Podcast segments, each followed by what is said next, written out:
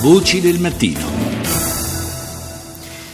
23 maggio 1992 è una data che è rimasta scolpita nella memoria di molti, è la data dell'attentato contro il giudice Giovanni Falcone. Hanno richiesto un sacco di ambulanze, ci sono un sacco di feriti. Il fatto si è verificato un po' prima dell'arrivo di Capaci, c'è tutto il terreno sventrato, il ferito lo stanno portando via in questo momento. Dei indizi quanti colleghi c'erano a bordo, altri colleghi che, eh, del nucleo scorte che trattasi di tre colleghi nostri.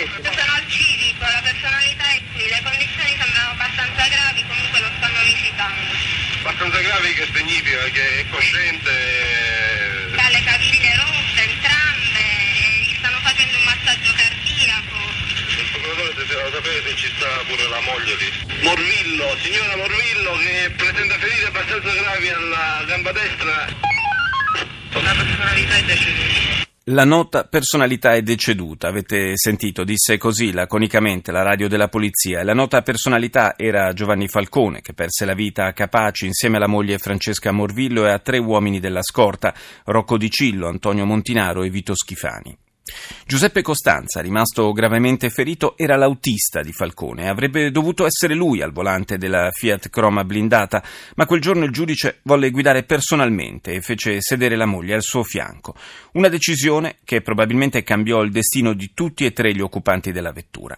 Ascoltiamo al microfono di Rita Pedizzi il racconto di Giuseppe Costanza la mattina al 07 mi chiamò a casa comunicandomi l'orario di arrivo e mi sono premurato a comunicarlo all'ufficio scorte affinché eh, si costituisse la scorta. Faccio presente che una volta che lui andò a Roma non aveva più una scorta fissa, quella che stabilmente era con Falcone ma bensì di uomini che venivano al momento, quelli che erano disponibili venivano formati come scorta Falcone. Quindi ci troviamo di fronte a agenti, per carità, che svolgevano il loro servizio, ma non quelli fissi. Quindi a questo punto mi ritrovo con eh, Rocco di Cillo, Schifano, Montinaro, Cervello, Corvo e Capuzza. Quindi arriva l'aereo, un Falcon 10 puntualissimo, scende da quell'aereo il magistrato accompagnato da sua moglie Francesca Morrillo. La moglie si siede davanti, lato guida, e lui per non mettersi dietro preferisce guidare lui. Quindi io mi siedo oh, sul sedile posteriore centralmente ai due sedili anteriori.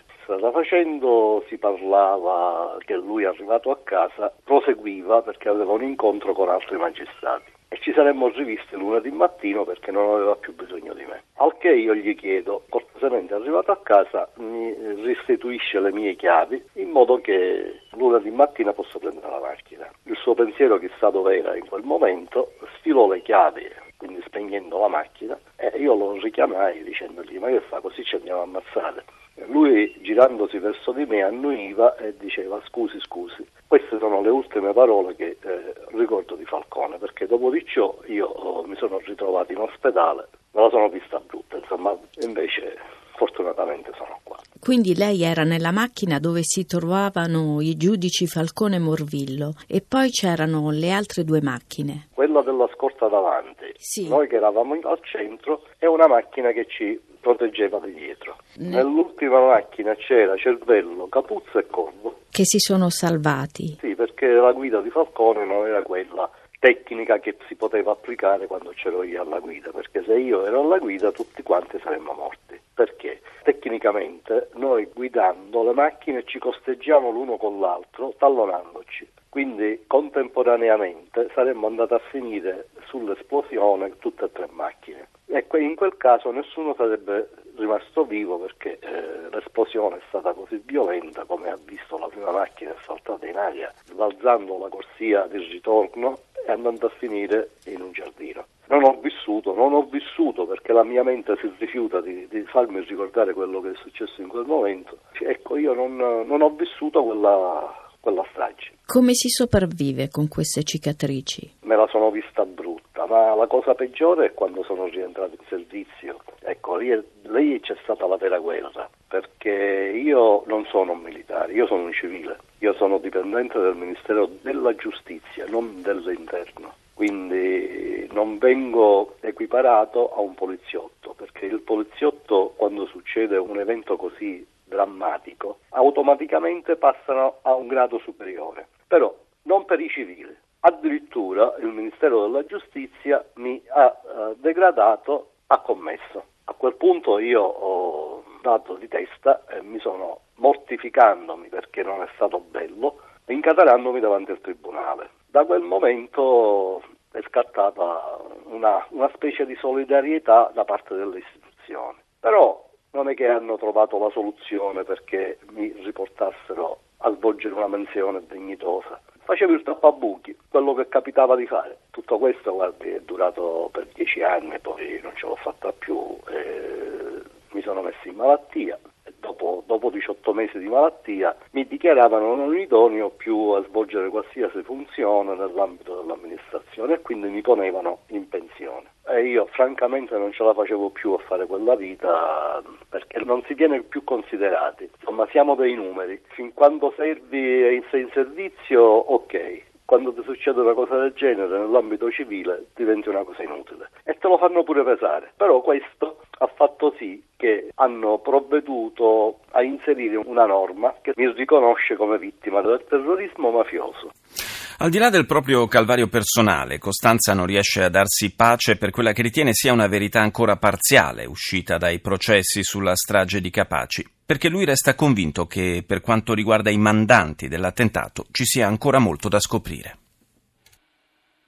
La settimana prima Falcone, eh, venendo a Palermo, lui mi aveva lasciato un incarico di preparargli una macchina sua personale da portarsi a Roma, perché lui a Roma si muoveva liberamente, non aveva bisogno di scorta. Quindi questo attentato fatto a Palermo per me è un depistaggio, in quanto se volevano colpire Falcone lo potevano fare benissimo a Roma, ma avrebbe avuto un altro significato. Mentre fatto a Palermo è stata la mafia. Ma che mafia? La manovalanza io posso dire, perché io li chiamo manovali. La manovalanza. Ma l'ordine da dove è partito? Da dove e chi? Questo ancora non lo sappiamo. Cioè ci siamo fermati dopo 24 anni agli esecutori, esecutori che per me non avrebbero avuto la capacità di architettare un attentato del genere, perché per, tecnicamente per voler fare quel tipo di attentato ci vogliono persone specializzate a fare quel tipo di lavoro. Voglio sapere chi, dove, quando, perché non se ne parla, si parla di vendetta della mafia. Ma di quale mafia stiamo parlando? Della manovalanza? Io non credo. Lui se diventava procuratore nazionale, così come mi ha detto quella mattina quando eravamo in macchina, quindi la stiamo parlando della settimana prima, mi ha detto con queste sue parole, queste sono testuali che mi sono rimaste in mente. Guarda, dice, è fatta. Io sarò il procuratore nazionale antimafia. Pertanto, siccome ci organizzeremo a Palermo con un nostro ufficio e ci muoveremo con un piccolo elicottero che si chiama Moschito, lei se la sente di prendersi il brevetto e fare questo lavoro? Questo mi ha detto. Io gli ho detto sì, quindi successivamente avrei dovuto fare un corso per pilota. Quindi raccogliendo tutte queste informazioni che lui mi diceva, io posso dire che c'è qualcosa che non va in questo attentato. Sì, è stata la manovalanza locale, l'hanno arrestato, ma gli ideatori di questa strage chi sono? Ancora non lo sappiamo e secondo me non lo sapremo mai. Do il buongiorno a Giuseppe Ayala, ex magistrato, fu pubblico ministero al primo maxi processo e per diversi anni parlamentare. Buongiorno Ayala. Buongiorno, buongiorno a tutti. Ha sentito queste ultime parole di Giuseppe Costanza? Lui non è convinto di, di, della verità processuale, è convinto che i mandanti restino ancora nell'ombra. Lei che cosa ne pensa? Ma guardi, io eh, più eh, che dire cosa ne penso io, dico cosa ne pensava Giovanni Falcone mm. dopo l'attentato della Daura, perché evidentemente dopo l'attentato del 23 maggio 92 Giovanni non può parlare. Ma dopo il mancato attentato del giugno 89 alla Daura, eh, lui sopravvisse per la straordinaria bravura degli uomini della scorta che videro questa borsa sospetta messa sugli scogli sotto la villa di Giovanni e tanto per non sbagliare presero Giovanni lo infilarono alla macchina blindata e lo portarono al Palazzo di Giustizia. In quella borsa c'erano 28 candelotti di dinamite. Il discorso è chiaro.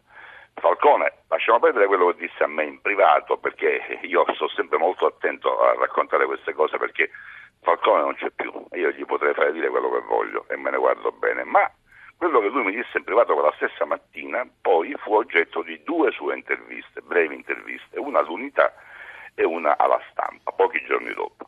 E furono E fu quell'occasione che Giovanni parlò delle menti raffinatissime e dei centri occulti di potere capaci di orientare anche le scelte di Cosa Nostra. Mi pare di una chiarezza, come dire, che diventa quasi banale. Adesso sì. un attimo di riflessione, perché questo, questa uh, affermazione, questa valutazione di Giovanni Falcone si muove in sintonia con quello che ho, appena sentito dire a Costanza, che saluto con grande affetto, lo vedevo da tanti anni, e sentire anche le traversie che gli hanno fatto passare, insomma lasciamo perdere l'amarezza, segna l'inizio di questa giornata anche per me.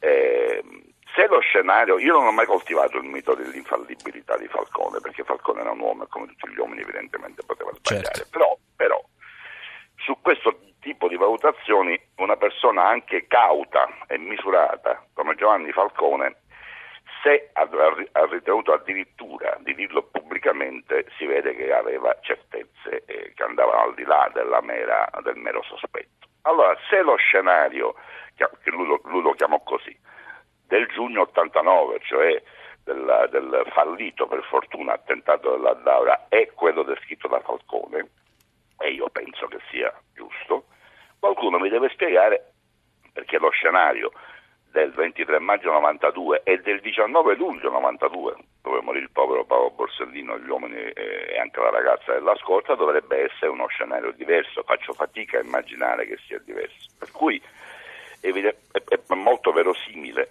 che eh, Cosa Nostra c'è dentro e questo non si discute nemmeno, ma probabilmente ci sono quei centri occulti di potere capaci anche di orientare le scelte di Cosa Nostra. Cito Falcone e faccio mio il suo pensiero.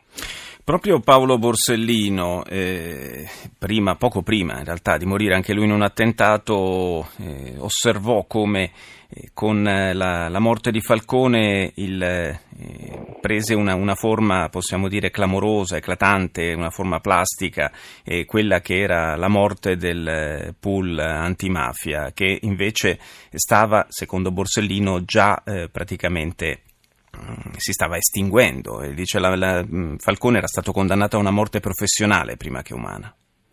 Ma guardi, la storia è nota e eh, la disgregazione eh, del antimafia dell'ufficio istruzione è, è, databile in maniera molto precisa ed è su, di poco successiva al gennaio 1988.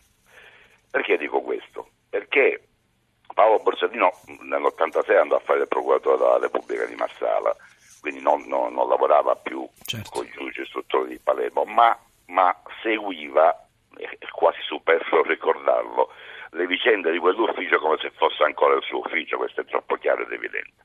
E fece anche delle interviste che tutti ricordiamo, che riguardavano proprio quello che accadde dopo il gennaio 88. Nel gennaio 88 il Consiglio Superiore della Magistratura, non tutto, perché si spaccò.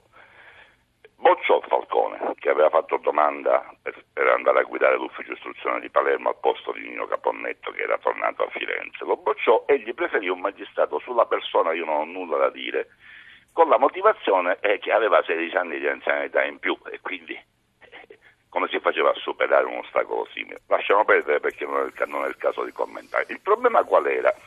Che Antonino Meli, il magistrato prescelto, non aveva mai fatto mistero di essere contrario, come anche altri magistrati pensavano, alla possibilità che all'ufficio istruzione ci potesse essere un pool, cioè sì. un gruppo di magistrati che lavorassero alla stessa istruttoria, perché la tesi giuridica, diciamo, era quella che il giudice istruttore è un giudice monocratico, per cui non è possibile che ci sia un gruppo di giudici istruttori che lavorino alla stessa istruttoria. Questa era la tesi di Meri, nota non, c'era nessun mistero che la avvolgesse. Quindi, quando il Consiglio Superiore della Magistratura boccia Falcone e nomina Meli, sulla cui persona, ripeto, nessuna onda da parte mia oso neanche eh, avanzare, coerentemente con le sue idee, dopo scontri vari interni all'ufficio, nel giro di pochi mesi il pool antimafia fu disgregato. Perché? Perché fu, fu riaffettato, diciamo, il, eh, la logica della visione unitaria con la riunione di tutti i processi, i processi furono sbindellati. Eh, la, la, tesi era tutti devono occuparsi di tutto, cioè tutti i giudici istruttori si devono occupare di tutto. Quindi già nell'88 il plan antimafia esisteva sulla carta. Io non ne ho mai fatto parte perché io facevo il pubblico ministero come lei ha ricordato. Però i due uffici eravamo abituati da anni a lavorare con, con la massima collaborazione possibile, questa era una delle novità che aveva immaginato giustamente Falcone. È una, una novità, una novità Ayala che insomma, aveva anche portato i suoi frutti. Grazie a Giuseppe Ayala per essere stato nostro ospite. La linea Val GR1 condotto da Daniela Battista. Noi ci sentiamo domani.